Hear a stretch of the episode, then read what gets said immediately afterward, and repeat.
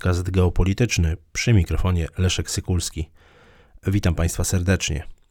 W ostatnim czasie mówi się sporo na temat różnego rodzaju międzynarodowych gwarancji bezpieczeństwa dla Ukrainy. Mówi się o perspektywie trybu przyspieszonego, jeśli chodzi o członkostwo tego państwa w Sojuszu Północnoatlantyckim. Mówi się także sporo o różnych planach pokojowych.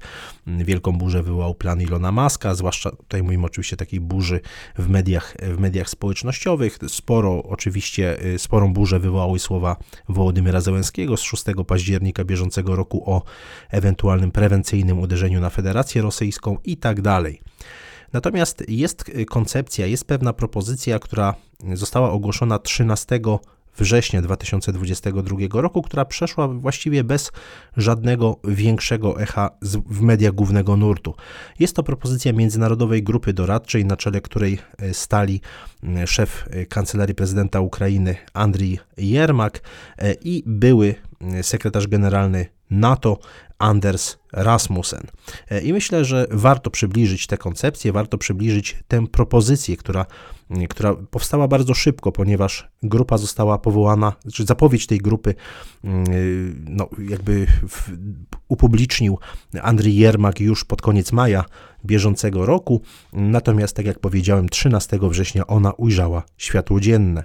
Co bardzo interesujące i myślę, że warte podkreślenia, Andrzej Jermak ogłosił powstanie, czy zapowiedź, zapowiedział powołanie tej międzynarodowej grupy e, doradczej, która miałaby opracować propozycje dotyczące bezpiecze, gwarancji bezpieczeństwa dla e, Ukrainy.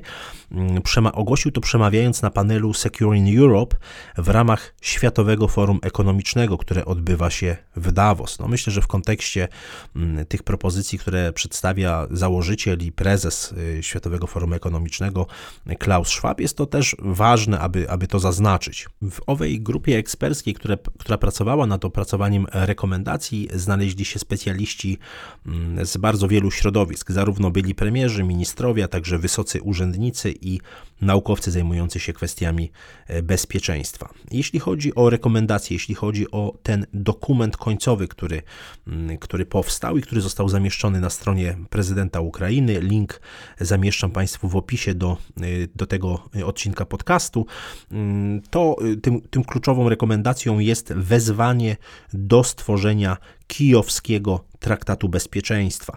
E, pojawia się tutaj e, właśnie ta, e, ta nazwa mm, i mm, oczywiście można ją sobie tłumaczyć jako kijowski traktat bezpieczeństwa, kijowski układ bezpieczeństwa czy kijowska konwencja bezpieczeństwa, w oryginale Kiev Security Compact. Ma być to wspólny dokument o strategicznym partnerstwie, który jednoczyłby Ukrainę i państwa gwarantów, gwarantów oczywiście bezpieczeństwa. Te zalecenia grupy Jermaka Rasmusena przede wszystkim przewidują wielopoziomowe podejście do gwarancji bezpieczeństwa. Już na samym wstępie możemy przeczytać, że absolutnie nie spełniło swoje swojego zadania memorandum budapesztańskie. No, zresztą poświęciłem mu je, jeden z pierwszych odcinków podcastu geopolitycznego. Myślę, że tutaj nie trzeba stałym, stałym słuchaczom podcastu przedstawiać, czym było memorandum budapesztańskie z 1994 roku. No, faktem jest, że ono absolutnie, tak jak zresztą autorzy tego tego dokumentu y, napisali, nie, nie spełniło się, nie, mm, absolutnie nie, y, nie dało żadnych realnych gwarancji y, dla Ukrainy. Tutaj, jeżeli chodzi o te Oto wielopoziomowe podejście do gwarancji, ono wyszczególnia podstawową grupę sojuszników, która miałaby jasno zobowiązać się do wspierania ukraińskich sił zbrojnych. Natomiast oprócz tej podstawowej grupy sojuszników, takiej, takiego ścisłego, można powiedzieć, rdzenia właśnie tego, tego kijowskiego traktatu bezpieczeństwa, miałaby być także szersza grupa, która zapewniałaby gwarancje pozamilitarne. E, czym są gwarancje pozamilitarne? One przede wszystkim miałyby być zbudowane wokół mechanizmów sankcji, wprowadzania różnego rodzaju sankcji gospodarczych i, e, i innych, e, także politycznych, także pewnego ostracyzmu politycznego, jak się można domyślać z tego, z tego dokumentu. Co istotne, tutaj Andrzej Jermak przemawiając podczas prezentacji tych rekomendacji owej grupy, powiedział, że jest to praca bez precedensu w historii, e, w historii najnowszej. No, oczywiście Chodzi o to, aby mm, zapobiec tej sytuacji, która miała miejsce 24 lutego, czy też nawet jeszcze wcześniej, bo tutaj mowa jest o przecież 8 latach rosyjskiej agresji na, na Ukrainę. Wśród tych kluczowych rekomendacji raportu Jermaka Rasmussena myślę, że warto wymienić fakt, że podkreślono, iż najsilniejszą gwarancją bezpieczeństwa dla Ukrainy jest jej zdolność do obrony przed agresorem na podstawie artykułu 51 Karty Narodów Zjednoczonych. Czyli tak naprawdę stwierdzono, że tą najsilniejszą gwarancją bezpieczeństwa dla Ukrainy jest, jest jej sama samodzielna zdolność do obrony. I w tym celu Ukraina, jak podkreślono, potrzebuje środków do utrzymania znaczącej siły militarnej, która byłaby zdolna do przeciwstawienia się siłom zbrojnym i paramilitarnym Federacji Rosyjskiej. Tu oczywiście expressis verbis głównym wrogiem Ukrainy jest określona Federacja Rosyjska i ta, ta wsparcia i te gwarancje bezpieczeństwa dla Ukrainy miałyby być mm, przez państwa gwarantów właśnie y, dane pod kątem zagrożenia ze strony, ze strony Rosji. I podkreśla się, że wymaga to wieloletniego wysiłku, trwałych inwestycji w ukraińskie zaplecze przemysłowe. Mówi się o przemyśle oczywiście obronnym, mówi się o transferach broni i to takich transferach skalowalnych, oczywiście związanych z potencjalnym zagrożeniem. Jeżeli to zagrożenie jest większe, to i skala transferów broni miałaby być większa. Mówi się sporo na temat wsparcia wywiadowczego ze strony sojuszników. Jest mowa o intensywnych misjach szkoleniowych, o wspólnych e, ćwiczeniach, e, zarówno pod flagami Unii Europejskiej, jak i Sojuszu Północnoatlantyckiego. Y, te gwarancje bezpieczeństwa miałyby być jasno sformułowane i miałyby określić szereg zobowiązań y, podjętych przez grupę poręczycieli.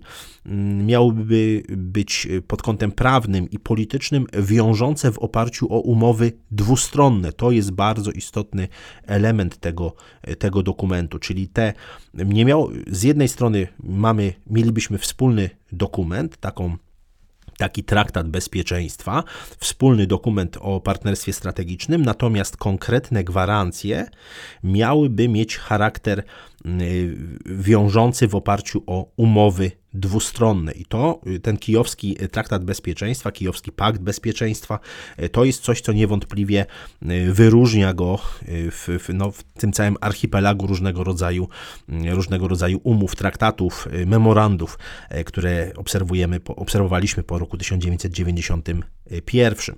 Jeżeli chodzi o pakiet gwarancji, on obejmuje, ta, on obejmuje środki prewencyjne, zarówno o charakterze militarnym, ale tak jak powiedziałem, również finansowym, do tego infrastrukturalnym, technicznym i informacyjnym, które mają, miałyby zapobiec e, nowej, nowej agresji, no a także środki, które należałoby niezwłocznie podjąć w przypadku nowego naruszenia suwerenności i integralności terytorialnej Ukrainy.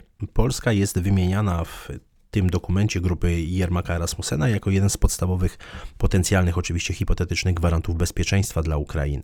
Jeżeli już mówimy, jeżeli już w ogóle Polska jest wymieniana jako jeden z potencjalnych sygnatariuszy Kijowskiego Traktatu Bezpieczeństwa, jeżeli dziś rozważa się i to bardzo realnie, także w Polsce, mm, tryb przyspieszony członkostwa Ukrainy w Sojuszu Północnoatlantyckim, to powinno to podlegać bardzo szerokiej debacie publicznej, bardzo szerokiej dyskusji, bardzo szerokiej e, i głębokiej analizie e, różnych konsekwencji dla państwa polskiego i gospodarczych, i militarnych, i politycznych, i geopolitycznych, ponieważ no oczywiście tego typu, podpisanie tego typu e, zobowiązań, tego typu gwarancji pociąga za sobą ko konkretne zobowiązania wobec państwa polskiego, ale także pociąga za sobą konkretne niebezpieczeństwa w obecnej sytuacji geostrategicznej i absolutnie na to nie można przymykać oczu, no podczas gdy mm, decydenci w Polsce i media media głównego nurtu absolutnie o tym, o tym nie mówią. Musimy sobie zdawać sprawę, że dzisiaj państwo polskie nie jest gotowe na jakąś wielką wojnę mm, konwencjonalną, nie mówiąc już o niekonwencjonalnej. Polska, polski system obrony cywilnej jest nieprzygotowany. Polska po przekazaniu